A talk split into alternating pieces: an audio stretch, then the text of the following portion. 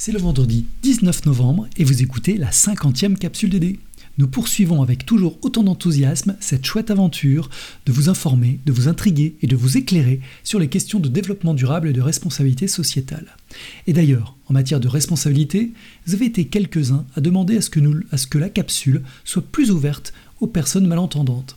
C'est désormais chose faite. Nous ajoutons dorénavant sur notre site web la transcription des textes de nos capsules. N'hésitez pas à nous en faire un retour.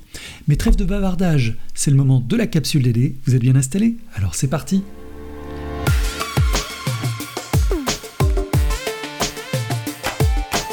La capsule DD Podcast de la direction du développement durable d'Unilassal. Au menu cette semaine, l'actu du moment, la précarité énergétique, l'écho du SUP, l'élaboration de la stratégie DD d'Unilassal avec l'agence Déclic, le geste du mois, une AMAP sur le campus de Beauvais, et enfin, l'agenda de la prochaine quinzaine.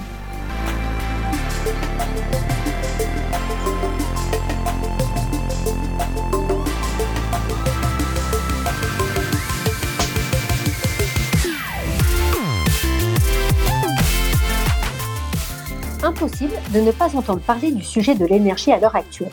L'envolée des prix de l'énergie entraîne de plus en plus de foyers en situation de précarité énergétique. En France, l'ONPE, Observatoire national de la précarité énergétique, en dénombre près de 3,5 millions. Une situation qui s'est amplifiée lors des confinements et qui a mis en lumière d'autres difficultés, comme des logements suroccupés, exigus, insalubres ou mal isolés du bruit.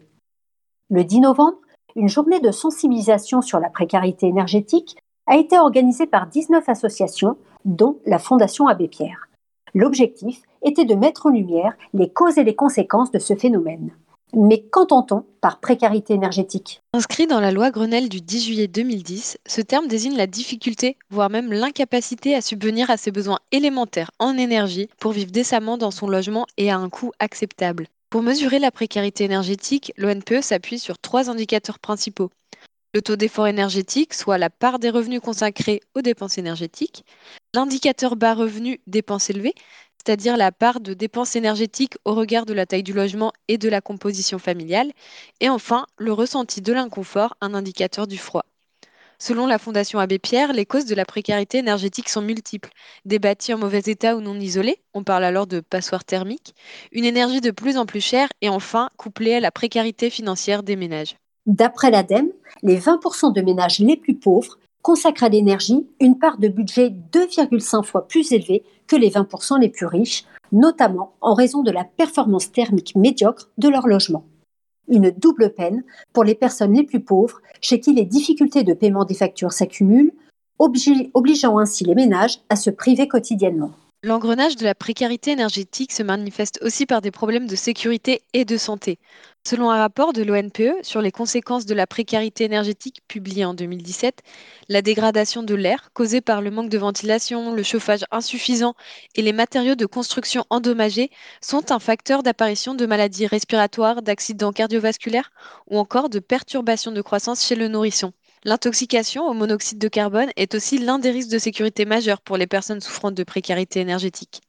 Des conséquences dans le vécu des ménages et sur la santé des occupants qui engendrent un isolement social. Autant de raisons qui montrent l'importance d'agir. Aujourd'hui, quelles sont les solutions? Pour aider les ménages les plus modestes à régler leurs factures de chauffage ou mener des travaux de rénovation énergétique, le gouvernement a mis en place un chèque énergie d'un montant moyen de 200 euros. En décembre 2021, ces bénéficiaires recevront un deuxième chèque de 100 euros pour faire face à la hausse des prix du gaz et de l'électricité notamment. De plus, à partir du 1er janvier 2022, le nouveau service du ministère de la Transition écologique verra le jour, France Rénove. Il accompagnera les ménages souhaitant réaliser des travaux de rénovation énergétique dans leur logement. Enfin, d'autres acteurs s'emparent du sujet. C'est le cas des lauréats des trophées organisés par le collectif Stop à l'exclusion énergétique. Citons par exemple au sein de la chaire Hope de la Fondation Grenoble INP, l'organisation d'une journée d'échange avec une trentaine d'internes en médecine pour définir une formation des généralistes à la précarité énergétique. L'expérimentation par le fournisseur d'énergie verte Plume Énergie d'un service minimum de l'électricité auprès de ses clients précaires pour leur garantir une puissance électrique minimale, même en dehors de la trêve hivernale. Enfin, enfin, l'opération de Leroy Merlin, mieux dans ma maison. Pour tout achat d'un système de chauffage, 20 euros sont reversés à Stop à l'exclusion énergétique. Beaucoup d'initiatives se mettent en place afin de lutter contre cette forme aiguë de pauvreté, tout particulièrement à l'approche de l'hiver. L'énergie, c'est un enjeu complexe qui renvoie autant à la fin du mois qu'à la fin du monde. Ces thématiques énergétiques liées au bâtiment sont abordées dans plusieurs formations au sein d'Unilassal et notamment sur les campus d'Amiens et de Rennes. Nous reviendrons sur des initiatives permettant d'améliorer de manière massive l'isolation dans des quartiers en un temps record. Le concept Energy Sprong sera l'un des sujets de nos prochaines capsules.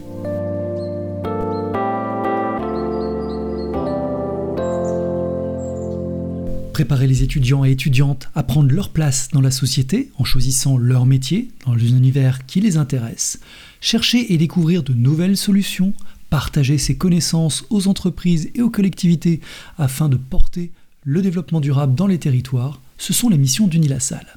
Et le faire de la manière la plus vertueuse et la plus responsable possible, tout en ayant le meilleur impact sociétal, telle est l'ambition du nouveau plan stratégique en cours de finalisation. En effet, sur proposition du comité exécutif, et notamment du directeur général Philippe Choquet, le conseil d'administration a adopté un nouveau plan stratégique qui place le développement durable et la responsabilité sociétale comme principale priorité pour les quatre prochaines années.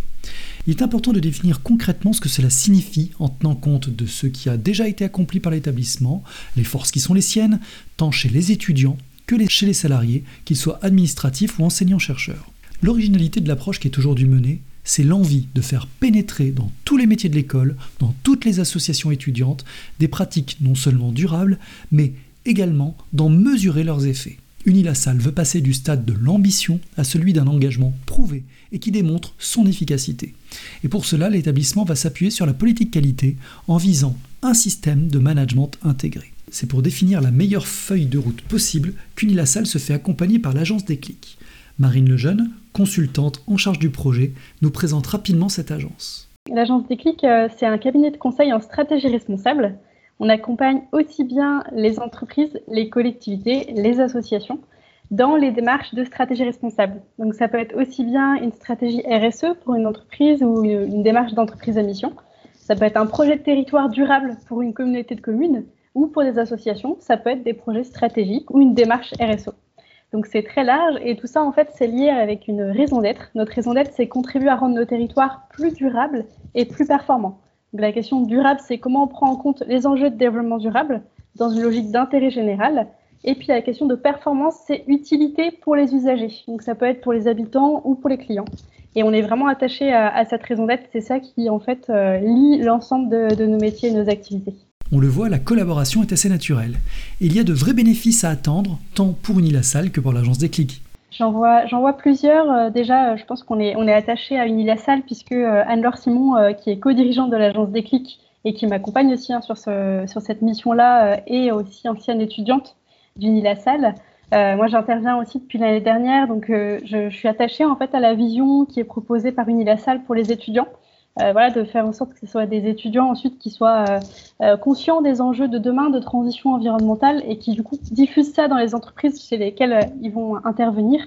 donc je dirais que ça c'est vraiment important. Je trouve qu'aussi la mission à elle-même est très intéressante de pouvoir articuler une stratégie DDRS, donc en faisant le lien avec les ODD, avec la partie RSO, avec aussi la partie système de qualité. Donc vraiment, on est dans une logique euh, de management intégré. Donc, je trouve que c'est très intéressant pour diffuser en fait une stratégie à l'ensemble des métiers.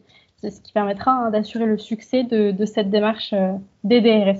Donc, je dirais ça. Et puis, bah, le fait que euh, je reviens sur la partie étudiant, mais je trouve que Unilassal a vraiment un rôle à jouer, à la fois lié aux, valeurs éducatives qui sont défendues, et puis avec les métiers sur lesquels euh, accompagne les étudiants, puisque il y a vraiment cette compréhension de la complexité des sujets de transition particulièrement transition environnementale et d'éthique. Et je trouve que ces, ces valeurs-là défendues par Unilassal sont très précieuses pour les étudiants qui, euh, encore une fois, pourront accompagner des entreprises avec euh, toute cette vision complexe, transversale du développement durable. Parmi les outils qui sont mobilisés pour mieux explorer ce que fait Unilassal aujourd'hui et ce que l'Institut peut faire encore de mieux demain, une consultation des parties prenantes a permis de réactualiser les données accumulées depuis deux ans.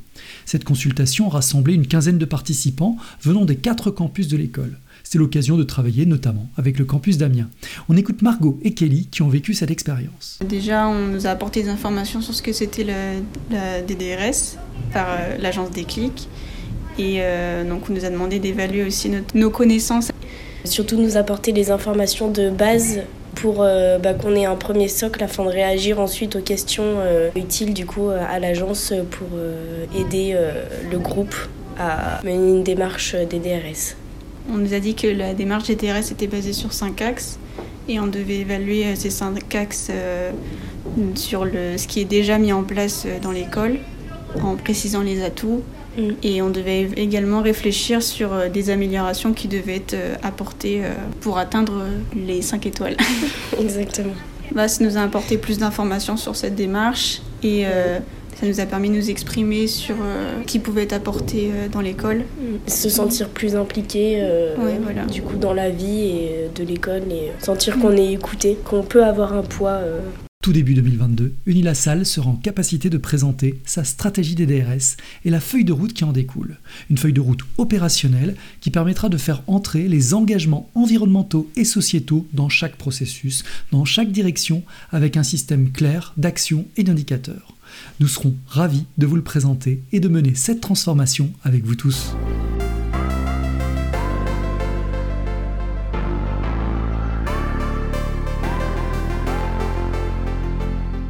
Nous arrivons déjà au dernier sujet de cette capsule et pour cette fois-ci, ce sera le concept de l'AMAP qui sera traité. Pour cette occasion, nous donnons la réplique à Lucien Corbineau. Il est venu de son propre chef pour nous proposer d'en parler. D'ailleurs, n'hésitez pas à en faire de même si l'envie vous tente. Lucien, à toi de jouer. Euh, bonjour, je m'appelle Lucien Corbineau. Moi, je suis enseignant en géosciences ici sur le campus de, Beauvais, notamment en tout ce qui est ressources minérales. Mais aujourd'hui, je viens pas vous parler de cailloux, je viens vous parler de l'AMAP. L'AMAP, c'est quoi? Euh, Une AMAP, c'est une association de maintien d'agriculture paysanne. Alors, c'est des associations en fait qui sont présentes partout sur le territoire français et même à l'international. Et euh, en l'occurrence, le but d'une AMAP, c'est de mettre en lien direct des producteurs, parfois transformateurs d'ailleurs en même temps, et, et des consommateurs que nous sommes. En fait, une association qui va euh, mettre à disposition euh, plusieurs fois par mois euh, des produits qui viennent directement de, de, de producteurs. et donc, on parle de produits locavores parce que on, a des, des producteurs qui généralement sont dans un rayon de moins de 50 km de, du, du, point de dépôt. Généralement, c'est même beaucoup moins que ça, c'est plutôt moins de 20 km. Euh, on est très souvent sur des produits qui sont bio ou euh, responsables euh, et puis et puis solidaires également. Pourquoi? Parce que euh, bah, en fait, le fait de, de, de prendre euh, des colis comme ça de manière régulière permet d'avoir un, un, salaire régulier aussi pour les producteurs et derrière de mieux gérer leur trésorerie. Et puis également, euh, dans certains cas, quand les, les récoltes sont pas forcément complètement à la hauteur, on aura un panier qui sera un peu plus petit. mais au contraire, quand le panier, quand les récoltes sont bonnes, on aura un panier qui sera plus gros. Et dans tous les cas, euh, je pense que si vous commencez à regarder et à chercher à faire le même panier sur un marché euh, en équivalence euh, pour les légumes, par exemple, vous aurez du mal à, à tenir, à, tenir le, même tarif. On est, on est, plutôt très très bon sur ce genre de choses. Euh, et donc là, je voulais vous parler, ben, à titre d'exemple, de la Halle de Beauvais. Alors, la Halle de Beauvais est située tout près du campus puisque on est à à 20 minutes à pied, en gros, du campus, à 8 minutes à vélo. Et euh, il y a euh, une distribution qui se fait euh, tous les jeudis soirs de, au 98 rue Notre-Dame-du-Tilly. Donc, c'est sur la, la, route principale pour aller dans le centre-ville. Et, et, donc, il y a des producteurs qui vont faire à la fois des légumes, du pain, de la brioche, des œufs, du fromage, du yaourt, du beurre, des légumes secs, du miel, de la viande, même des, des, des, pâtes et des sorbets. Donc, on est quand même sur une variété de produits qui est très, très, très importante. Ce qui est bien, c'est aussi que les, les, livraisons du jeudi soir sont aussi un temps d'échange, euh, de convivialité avec les autres Arapiennes et Arapiens, avec les producteurs qui viennent eux-mêmes livrer euh, euh, les produits. Et puis, de temps en temps, on a aussi des animations. par exemple, il y a une personne qui nous a montré comment faire du vinaigre de cidre ou faire des conserves. On avait un, un, spécialiste qui était venu montrer comment gérer son compost. et puis, bah, en termes de fonctionnement, c'est relativement simple puisque en gros, il y a une cotisation annuelle qui est de 10 euros, qui est en fait euh, euh qui correspond à, à, un petit bonus euh, qui est offert euh, à la période des fêtes euh, par, l'association. Et, et, sinon, en fait, tout le reste, c'est, c'est juste les contrats en fonctionnement avec les, les différents producteurs. J'espère que vous aurez l'occasion de, vous inscrire sur une AMAP ou une autre, sachant que déjà sur Beauvais, il y en a deux. Hein. Il y en a une à, Voisin-Lieu et, et, la AMAP de Beauvais qui est plus proche du campus. Euh, mais il y en a en fait un partout sur le territoire. Donc, euh, je suis sûr qu'à Rennes, à Amiens ou à Rouen, vous en trouverez également. Et donc, euh, je vous incite vivement à, à, à, faire ce petit geste qui a un impact non négligeable sur tout ce qui est production de CO2 et, et autres, puisque on, est vraiment dans quelque chose de, de très durable. En complément, j'ajoute qu'il est tout à fait possible d'adhérer à un contrat au cours de l'année. Il suffit pour cela de demander au référent de l'association.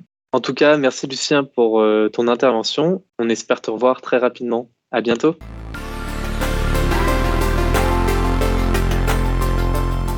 Et l'agenda de la prochaine quinzaine. Rendez-vous du 22 au 24 novembre à Lille pour la 15e édition du Forum mondial de l'économie responsable. L'ambition est de proposer aux participants une méthodologie pour développer leur dynamique RSE et devenir acteurs de la transformation de notre économie. Le forum fait appel à des intervenants inspirants comme Julia Faure, dirigeante de la marque de vêtements éco-responsable Loom, ou Paul Polman, ponte de l'économie responsable. À l'occasion de la Semaine européenne de réduction des déchets du 22 au 28 novembre, Écologique propose le 23 novembre une conférence autour de la prévention, du réemploi et du recyclage des appareils numériques. L'occasion de faire témoigner des acteurs engagés dans la transition numérique et environnementale. Notons la présence du journaliste Guillaume Pitron, qui vient de publier L'enfer numérique, Voyage au bout d'un like, une enquête qui met en lumière le coût environnemental de ce secteur dématérialisé. D'autres actions seront déployées par les associations étudiantes des campus d'Unilassal. Plus d'informations sur le site de la capsule.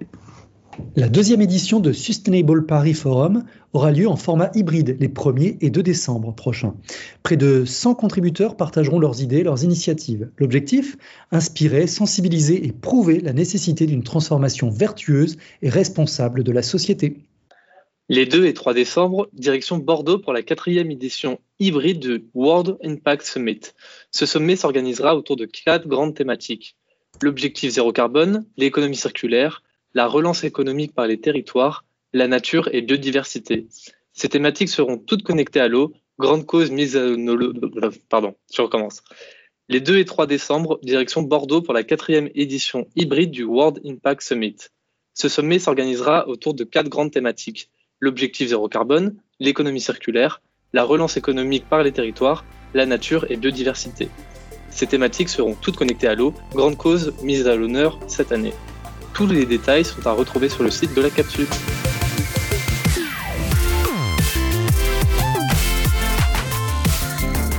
Et voilà, la capsule DD d'Unilassal, c'est fini pour aujourd'hui. On espère que cela vous a plu. N'hésitez pas à nous partager vos courriers enthousiastes, vos propositions de thèmes et vos suggestions d'amélioration à l'adresse capsuledD.unilassal.fr. Merci pour votre écoute et pour vos achats locavores en faveur du développement durable. On se retrouve dans 15 jours et d'ici là, vous pouvez méditer ce proverbe arabe qui veut faire quelque chose trouve un moyen, qui veut ne rien faire trouve une solution.